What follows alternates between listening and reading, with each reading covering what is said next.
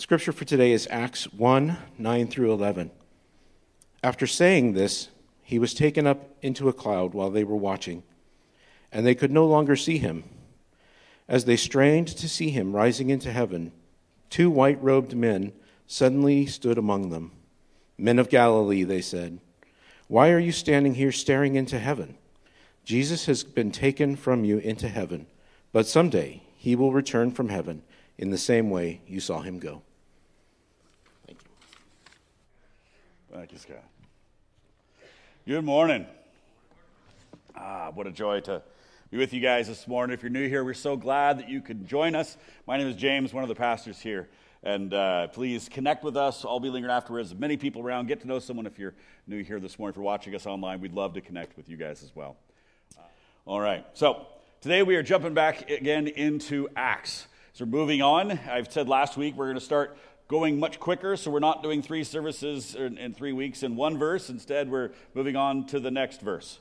So we're speeding along. One more verse today, man, that we're covering the ascension of Jesus Christ. So, what are the three biggest holidays that we celebrate in Christian tradition? Right? They're going to be Christmas, Good Friday, and Easter are the three biggest things that we celebrate in Christian tradition.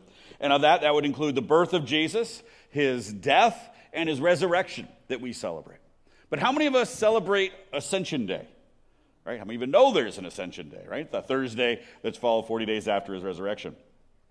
But it's actually a thing. But in fact, most Christians don't really know much about the ascension. It's, uh, it's not really something we talk about. And for me, even, even in my life, I really didn't know anything or even care about the ascension for most of my life. Jesus' ascension, for most Christians, it's just like the epilogue at the end of the story, right? It's kind of that, that addition at the end. It's like, oh, and he went back up to heaven, of course.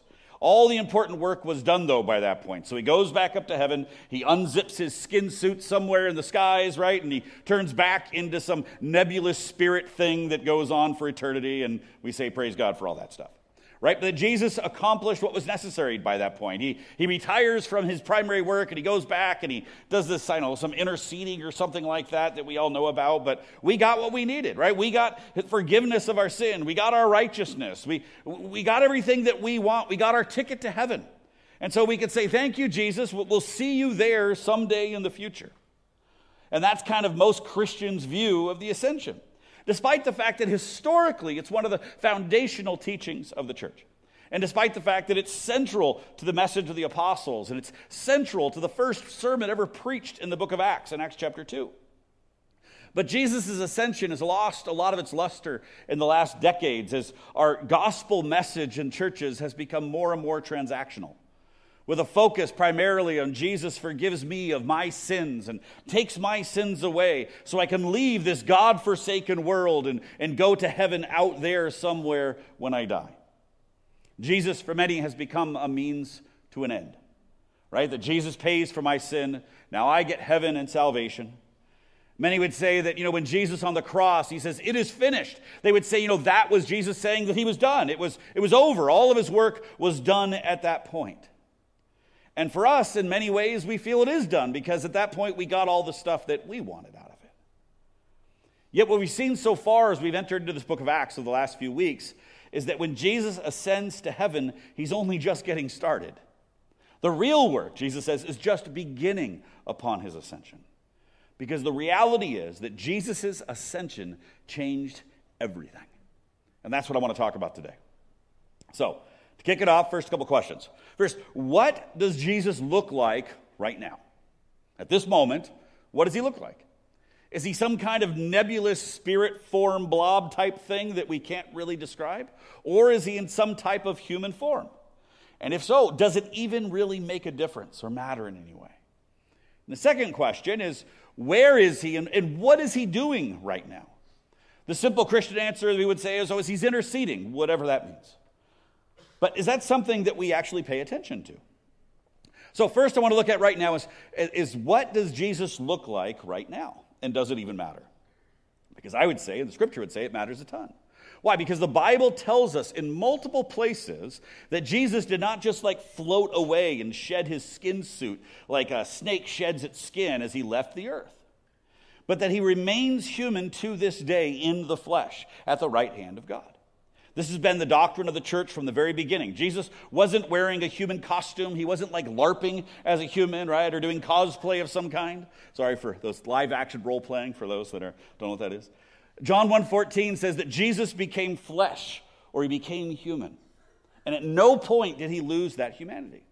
The first place we see this in Scripture is in Acts chapter 1, verse 11, what we've been looking at today. The angels say, to, they say, Jesus has been taken from you into heaven, but someday he will return from heaven in the same way you saw him go. So Jesus is coming back in the same way he left. He's coming back physically, not as some nebulous spirit, but as the fully God, fully man, King of kings, and Lord of lords.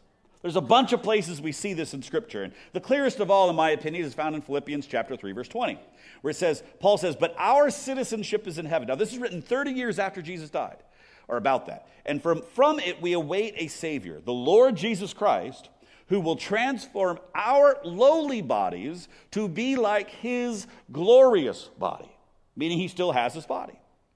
Or later, Paul tells Timothy in 1 Timothy chapter 2 verse 5, "For there is one God and one mediator between God and mankind, the man Christ Jesus." Again, written over 30 years after Jesus died after his ascension. So Jesus is still a human, he's still one of us. And then just a few hundred years after Jesus dies, uh, Augustine of Hippo, or St. Augustine as he known, was addressing some who doubted at that time Jesus' eternal humanity being in the flesh. And this great saint of history wrote this. He says, in his book, City of God, he wrote, It is incredible that Jesus Christ should have risen in the flesh and ascended with flesh into heaven. It is indubitable, right? That's such a fun word to say, indubitable that the resurrection of Christ and his ascension into heaven with the flesh in which he rose is already preached and believed in the whole world. If it is not credible, how is it that it has already received credence in the whole world? So, a couple points here. First, can we not all agree that indubitable is an amazing word that we need to use a lot more today, right? Isn't that just awesome? So, homework at your Super Bowl parties, everyone must use indubitable one time in a sentence, right? So, it is indubitable the Chiefs will win, or something like that, right? Uh, sorry, Esther. Sorry, Esther. Um, but, but second, and more importantly, here, Augustine is emphasizing in the year 400 that the entire Christian world knows that Jesus is still in the flesh. So, how could you disagree with that? So, by the year 400, this was the orthodox teaching across the entirety of the Christian world that one of the top leaders of the church is saying this is what everyone believes. This is what is normative. This is what is orthodox. This is the doctrine of church history. Now, we're going to get to why that matters in just a minute. So, that's what does Jesus look like, but where is he and what is he doing? Did Jesus just float up into space? Right, right now, is he still like shooting like a star or a comet through space somewhere? Right, if you're looking at a telescope, could you be able to see him? Like maybe, I don't know, what speed did he ascend at? Maybe it was like 30 miles an hour, in which case, 2,000 years later, maybe he's like Jupiter right now or something like that. Or if it was at the speed of light, I calculated out 2,000 years later, he'd be like 2% of the way through the Milky Way galaxy, right, at the speed of light, right? So we can maybe find him in a telescope somewhere, right? But no, no, he, he isn't literally floating up. In fact, the angels don't say that. They say that he was taken up into heaven, that he is at the right hand of the Father right now. He is with God. And it says that he has all power, all authority, all of that is given to him, and that he's still in human form. So check this Chap- Ephesians chapter 1, verse 20 describes this. It says, God raised Christ from the dead and seated him in the place of honor at God's right hand in the heavenly realms. He is far above, not just a little bit, far above any ruler or authority or power or leader or anything else, not only in this world, but also in the world to come. So, ultimate authority. 22. God has put all things under the authority of Christ and has made him overhead over all things, check this out, for the benefit of the church. Notice what is all that authority and power of the King of Kings for, of the ascended Lord? The benefit of the church towards us who believe. That's amazing. So, quick recap Jesus comes to earth fully human in every way, as we've been talking about over the last few months. Just like us, while on earth, he chooses not to access his divine attributes, but he experiences an entirely human life here on earth, where he lives in complete dependency upon the Father through the empowering presence of the Holy Spirit. He demonstrates to us the life that God intended for all of humanity when he was here, the life he called for us to live, a life that was lived in constant awareness of God's presence, dependent upon the Holy Spirit, living for the sake of the world. This is how Jesus lived. Jesus is then willingly crucified on our behalf. He's then resurrected into this glorified, eternal body. And after 40 days of teaching his disciples, he ascends into heaven, keeping his bodily form. God then puts him at the right hand, gives him all power over all things and all authority, and places this God man Jesus as the head of all things there in the heavenly realms, but of all things, this world or the world to come. And all of this, scripture says, is for the benefit of the church. It's towards us who believe. All right? Amazing. And then this is where it gets a little crazy, though. Because why does it matter that Jesus is still human? What difference does it make what his form is? Whether he's still in the nature of a human, if there's a human sitting there with the Father, the Son, and the Spirit. That humanity is back in the Trinity. What difference does it make? Well, when was the last time that humanity was in perfect fellowship with the Father, the Spirit, and the Son? How far back do we have to go? Really far back, yeah. All the way back to the garden. It's amazing. When Adam and Eve were in the garden with God was the last time, back when they sinned and were banished. Back then, scripture says that Adam and Eve used to walk around in the cool of the day with God, just chilling in perfect fellowship with Him, the way that God intended for it to be for all of eternity before sin entered. And we often talk about how we are created for fellowship with God, that because God is a relational God and He's triune, and to be God is to be in relationship, and, and then He created us for relationship and fellowship so that we would share in that fellowship of love, the Father, of the Father and the Spirit and the Son, and that this is why we exist. But the problem is that Adam and Eve broke that fellowship. By turning away from God and seeking to be their own gods and choosing for themselves what was right and wrong, they, they broke that fellowship. The reality is, the first Adam failed, is what Scripture tells us. We were intended for perfect fellowship, and we failed. And often in that garden story, we miss the, the greatest part of that story. We think the greatest consequence was that sin came and, and death entered, and therefore we die and have all the sin. And, and yes, that's horrific, but the far, far worse thing that happened was that our relationship with God was broken. Yet Scripture tells us that Jesus is called the second Adam for a reason. Because Jesus came not just to get miserable sinners into some distant heavenly place, but Jesus came to restore our fellowship to what God intended for humanity. So, what does Jesus do? He becomes one of us, lives a fully human life, sacrifices himself for us, pays the penalty for ours and Adam's sin and then he does the craziest thing of all. This man God, fully human and fully God, rises from the dead, ascends to heaven, and sits at the right hand of God. Jesus does not forsake his humanity and leave it behind, but he takes humanity back into the fullness of the presence of God. Jesus, one of us, he says he is our brother, is now seated at the right hand of God. One of us is now back in the full fellowship of the Trinity with the Father, the Son, the Spirit. Isn't that amazing? Humanity is restored in the person of Jesus back into fellowship with the Father and the Spirit. Do we get that? The significance of that. The second Adam succeeds where the first Adam failed. One of us, our brother, a fellow human being, is now the most powerful being in the universe with all authority and power, King of kings and Lord of lords, far above all others, it says, far above, not a little bit, far above. Our brother Jesus, a fellow human being, one of us. And what is that power for? Verse 22 tells us for the benefit of the church. He is for us. Isn't that crazy? You ever dwell on that before? Mean, have you ever had a friend or maybe a family member or someone you know well who gained a position of notoriety or influence and, and you kind of, you just want to kind of be near them because they have access to things you don't have access to or, or maybe they know people you don't? I, I, I watched a, a, clip one time of uh, Jennifer Lawrence. Uh, talking about how when she had just started acting and became famous that she went to an oscar party and she brought or oscar after party and she brought along her best childhood friend with her. And while at that party they looked over and brad pitt was across the room and her friend tells her she's like jennifer that's brad pitt. Call him over. She's like i can't do that. She's like call him over. He'll listen to you. And she says kind of awkwardly she went hey brad pitt.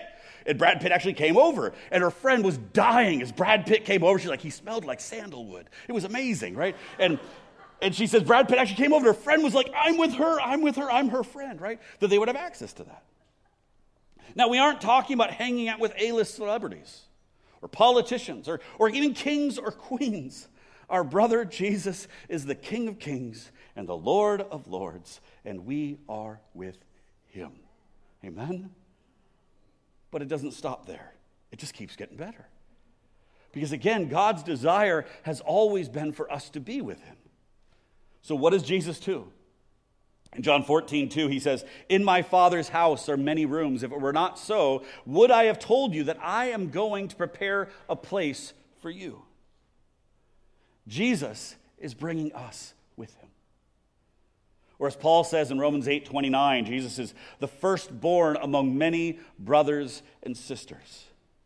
That's us, right? His brothers and sisters who get to join him so we can have comfort in knowing that when Jesus returns, we will be fully united with him.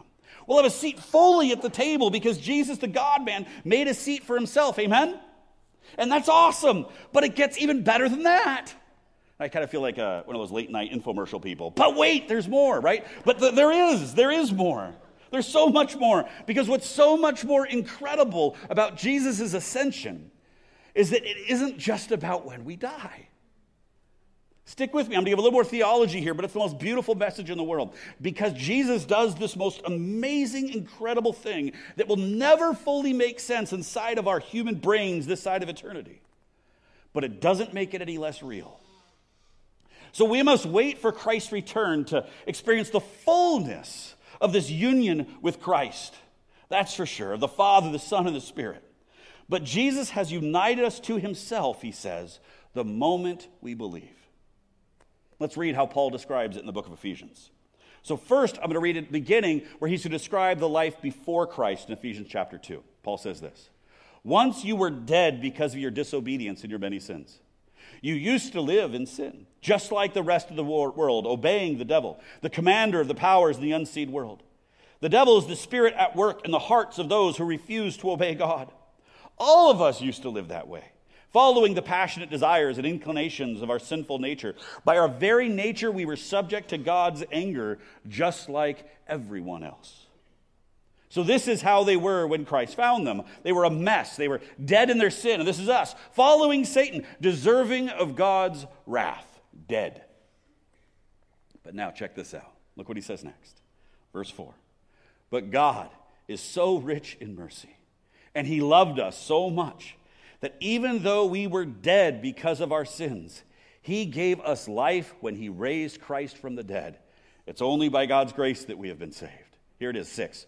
For he raised us up from the dead along with Christ and seated us with him in the heavenly realms because we are united with Christ Jesus. Now, we will never be able to fully unpack this passage this side of eternity. But Paul says that God made us alive together with Jesus by his grace. And then verse 6, this insane truth that God raised us up, seated us with Jesus in the heavenly places at the right hand of God. How? Because we are now in Christ. This is one of Paul's favorite phrases that we are in Christ. We are united in Christ. We are raised with him, that now we are in Christ. Now, here's the key thing when did this happen? Is this a future promise? Look at the language. Is this future? We will someday. No, it's past tense. This has already happened. Paul is saying this not as a future promise, but as a present reality. It happens the moment we believe. Paul is telling them that right now you are in Christ. Physically, we're standing here, but spiritually, we are united in Christ, seated with Him at the right hand of God, with Him by the power of the Spirit. And how are we at the right hand of God? Because Jesus is there, God raised him, and we are in Christ with him. Just as Paul says at the end of verse 6, we are united with Christ. We are in Christ now. Spiritually, we are seated with him in the center of the Father's presence. Jesus ascends to the Father's side, bringing humanity back into the presence of God, and he brings us with him. The way God intended for it to be for all of eternity from the beginning, that we would be with Christ. Paul says it this way in Colossians 3 Since you have been raised to new life with Christ, set your sights on the realities of heaven where Christ sits in the place of honor at God's right hand. Think about the things of heaven, not the things of earth. For you died to this life, and here it is. And your real life is hidden with Christ in God. Our real life is with Christ. This is now our reality. Not future, present. We have been reunited with the Father, the Son, and the Spirit through Christ's life, his death, his resurrection, and his ascension. We are now in Christ as a present reality. One with him, he says. And we share in the fellowship with the Father and the Spirit. Again, your real life is hidden with Christ in God. Do we believe that? Do we actually believe that? Though we are here on earth, the Holy Spirit makes all of this a reality for us. The Spirit makes all of Jesus available to us right here, right now. And the implications of this are endless. I mean, first of all, it means we don't ever need breakthrough to get to God. You ever felt like I need breakthrough to be able to reach Him? No, why not? Because we dwell with Him. There's no barrier between us and God. We are with Him, we are in Christ. If, if we feel far away, it's only a feeling. We need to open our eyes and recognize we aren't actually far away. We dwell with Him. He's right here. We are in Christ. We are seated with Him. We've been raised with Him. If we're in sin and we feel like we've fallen down a ladder of some kind or down the stairs and we're so far away because of all the garbage and sin in our life, I understand that we feel that way, but we are wrong. We may be covered in our own vomit, but we're sitting in His lap. Our sin is not what throws us out of His room because it wasn't our lack of sin that brought us to his place, right? He put us in his lap in the midst of our brokenness because he paid for it. So just because we sin doesn't mean he tosses us away. We are in Christ, united with the Father, the Son, and the Spirit. The Holy Spirit makes all of Jesus available to us. So if you're feeling far away, I get it. You may feel that way, but it's not a reality. You're in his lap. Your real life is hidden with Christ in God. That is the real reality. Amen? But the implications just keep going. But wait, there's more. Um, because of the ascension, the God man Jesus is on the throne, and through his Spirit, he is fully available to us. His power and authority is towards us who believe, for our benefit, as Paul says. You see, this is why Jesus told the disciples, You should want me to leave. Remember that back in chapter 16 of John. Because he says, When I leave, I will send you my Holy Spirit, the advocate. And that is so much better than me being physically with you. And I know we talk about this a lot, but most of us really don't believe that's true. But Jesus knew that he would go back to the throne and that he would be fully available to them through his Spirit. There's this incredible encounter that happens right at the resurrection in John chapter 20, where Jesus, upon leaving the tomb, Mary, his mother, sees him and she wraps her mom in a huge hug. And notice what happens as she wraps her arms around him. Jesus says this in verse 17 Don't cling to me, for I haven't yet ascended to the Father. What a weird thing for Jesus to say in that moment. Doesn't it seem strange? I mean, he literally just rose from the dead shocking everyone. His mom thought he was gone, and there he is, and she wraps him in a bear hug, and Jesus says, Don't hold on to me because I haven't yet ascended. Because we're going to see a lot of people touch Jesus. In fact, Jesus holds out his hands for them to touch him and touch his side. So, why does he tell her, Don't cling to me? Because she doesn't want to lose him. So, what's going on? I'm going to quote someone from Tim, Kim Keller here, but I'm actually going to be ripping off a few things from him today. But Jesus is saying this Mary, don't you understand? You're afraid to let go of me, but you got to let go. Let me ascend.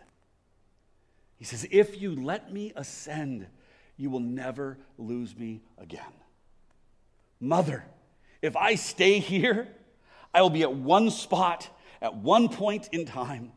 But, mom, if, if, if I ascend, they'll never, ever, ever be able to take me away from you.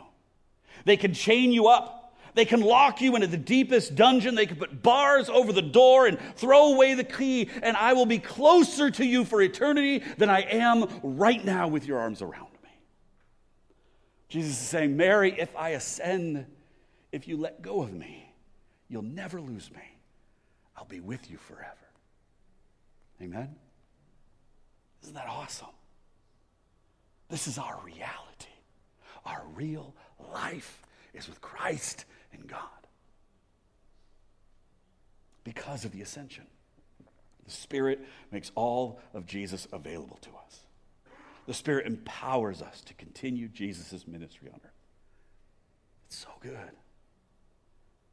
Tim Keller says this He says, The ascension is not about the absence of Christ, it's the increased and heightened presence of Christ. He is more present than ever because of the ascension. Where now Christ is closer to us than he was to his disciples, than he was to Mary with her arms wrapped around him, than he was to John with his head laid upon his breast. You see, as we saw a couple weeks ago, when we're in Acts chapter 1, verse 8, the disciples were looking to Jesus, you know, and saying, God, will you at this time restore your kingdom? Remember that? They were looking to Jesus and saying, Jesus, now it's your time to do your thing. So, so Jesus, now will you restore your kingdom? And what did Jesus say to them? When they are like, say, Jesus, will you do this now? It's your time. What does Jesus say? He says, No, I will not restore it. But he says, But you will. Right? You will be my witnesses through the power of the Holy Spirit in Jerusalem, Judea, Samaria, and to the ends of the earth. The disciples asked Jesus, Will you, Jesus, do all this? And he responds, No, you will. From my eternal throne, I will empower you with my spirit to bring my kingdom. You will, not me. You'll do it through my power. And they didn't understand it. They just stare in wonder and confusion as Jesus ascends because they didn't understand what it meant for Jesus to ascend. And the angels then ask the disciples, like, what the heck are you doing staring into the sky? And the same is true for us. Keller also says, unless you have an understanding of what the ascension means, unless you have a faith sight of, of Christ ascended at the right hand of the majesty on high, you'll be standing there with the disciples just staring at the sky, confused of what Jesus is up to. Because the ascended Lord right now is at work, and our reality is we are in Christ. And he continues his ministry through us. His ministry of us being his witnesses by his Spirit. Jesus now uses us as his witnesses, as his prophetic voice to the world. He uses us, He speaks through us. For example, Ephesians chapter 4, Paul is speaking to those in the city of Ephesus. And this is written over 30 years after Jesus dies. Recognize that. None of these people have ever physically heard Jesus speak to them. None of them have met Jesus. But look at what Paul says. I'm going to use a literal translation here because it may sound a little funky, but this is what it actually says. But you did not learn Christ in this way. Indeed, if you have heard him and have been taught in him, just as truth is in Jesus. Now, other translators will translate this and say, this is not how you learned about Christ, because that makes more sense, right? It makes, it's, it's a weird way to talk. Or this, that's not how you were taught about Christ. But that's not what Paul was saying. That's not what the Greek language says in the original. In the original Greek, it says, he is saying that this is what you heard from Christ. This is what you learned directly from Jesus, is what the original language is saying. But how? How did these Ephesians 30 years later hear this from Jesus, who never went to Ephesus? Through other followers of Christ, through his witnesses, through the disciples.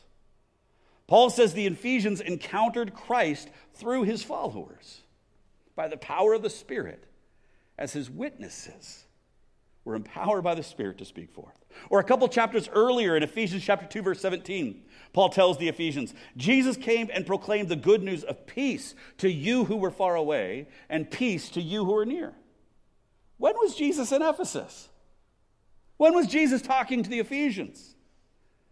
How could Paul say Jesus preached in Ephesus?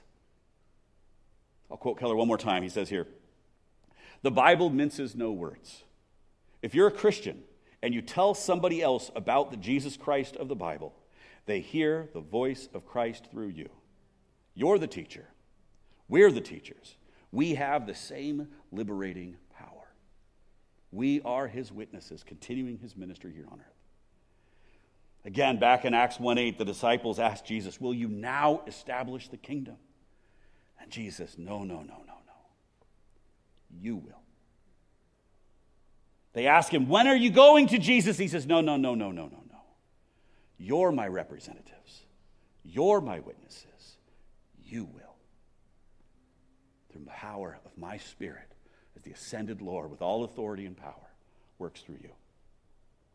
Jesus empowers us to be his hands and his feet, his voice to the world, to live and love like him, to be Jesus with skin on. Or as the reformer John Calvin said back in the 1500s, he says, We must make the invisible kingdom visible in our midst.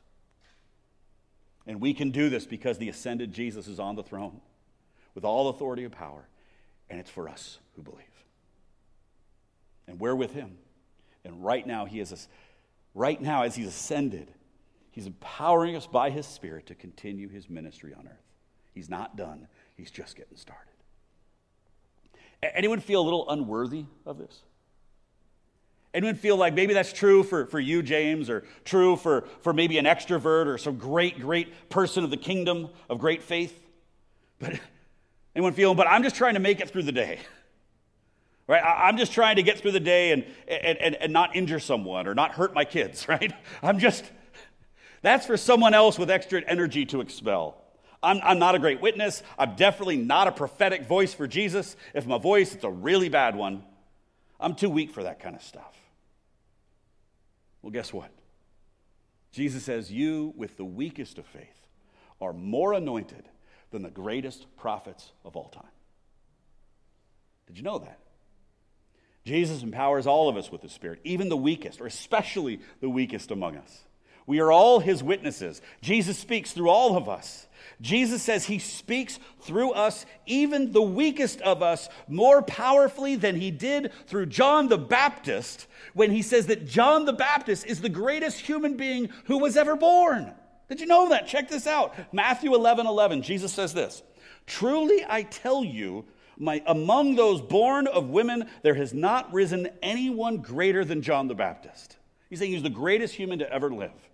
Yet whoever is least in the kingdom of heaven is greater than he.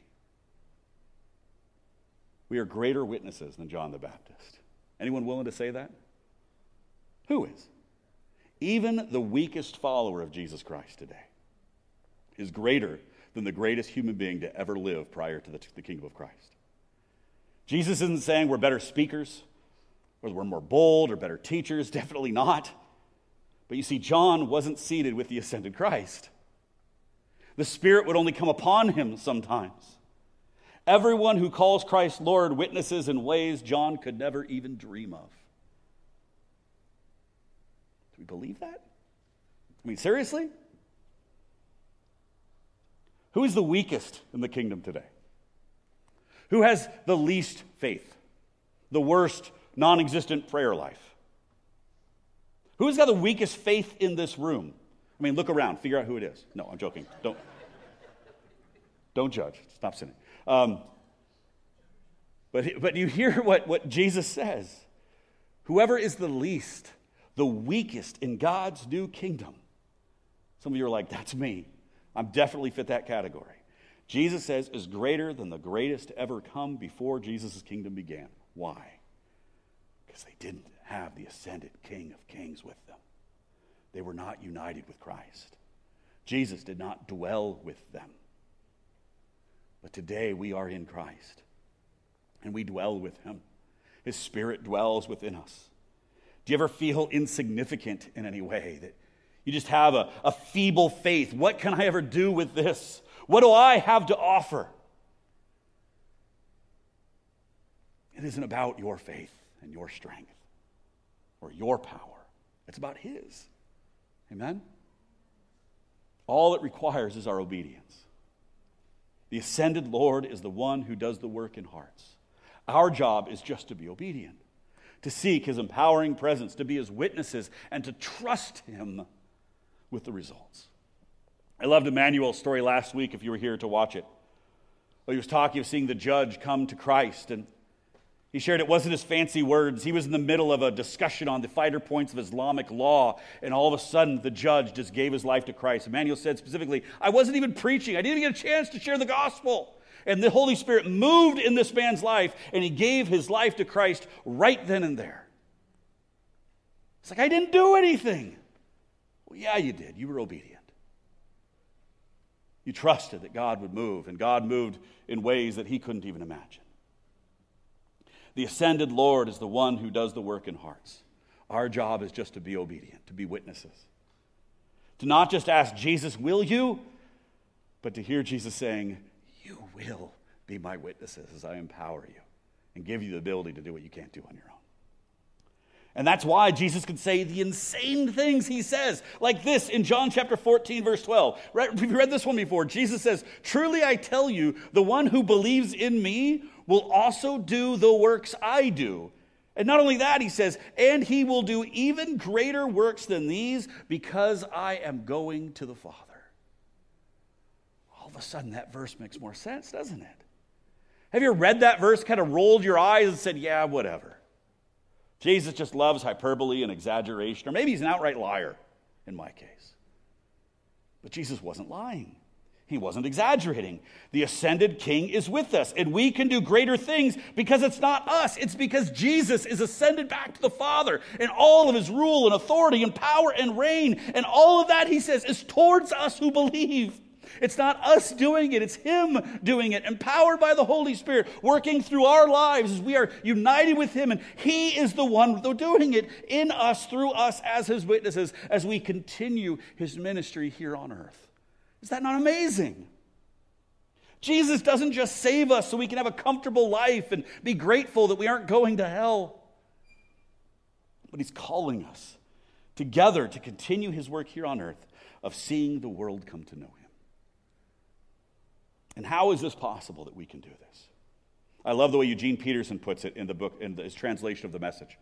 So this is Romans chapter 8, verse 10, translated by Eugene Peterson in the message. He says this It stands to reason, doesn't it, that if the alive and present God who raised Jesus from the dead moves into your life, which he does, that he'll do the same thing in you that he did in Jesus, bringing you alive to himself when God lives and breathes in you, and He does as surely as He did in Jesus, you are delivered from that dead life.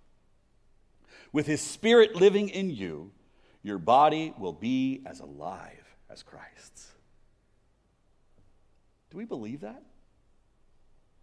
Paul's saying it makes perfect logical sense. That if the same God who raised Jesus from the dead comes into our life, which he does through the Holy Spirit dwelling in us, right? He's saying that's just a fact. But it makes perfect logical sense then, and just makes sense that the same Spirit in us will do the same things that that same Spirit did in the life of Jesus, our fellow brother and fellow human being, making us alive just like He made Jesus alive. And he goes on, Paul says. He says, when God's Spirit lives and breathes in us, just like it did in Jesus, he's saying that's what happens. It's the same Spirit says we don't have to live that dead life anymore. I mean, come on. Anyone ever feel like they're living a dead life? Because we don't have to. Because now the Holy Spirit is in us. It says our bodies can be as alive as Jesus was. This is our admonition. This is the calling on our lives. This is what the ascension makes possible that we together walk in incredible fellowship with Jesus, King of Kings and Lord of Lords, our brother, as we are united in Him.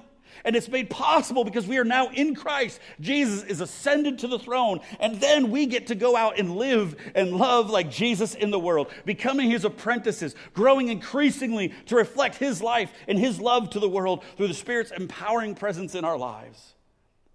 We continue his ministry here on earth. Amen. For so many Christians, Christianity often just becomes more about believing the right things and trying to avoid sin and obeying the rules. And it's no wonder that so many young people are just fleeing the church today, because that's not what anyone wants. But if all Jesus cared about was just getting a bunch of miserable humans into an eternal heavenly home, he didn't need to do any of the stuff that he did. He just needed to be born and then die. And it would all be done. All the rest that he did was showing us the life that he's called us to. And Jesus' longing is for us to experience that life that He created us for.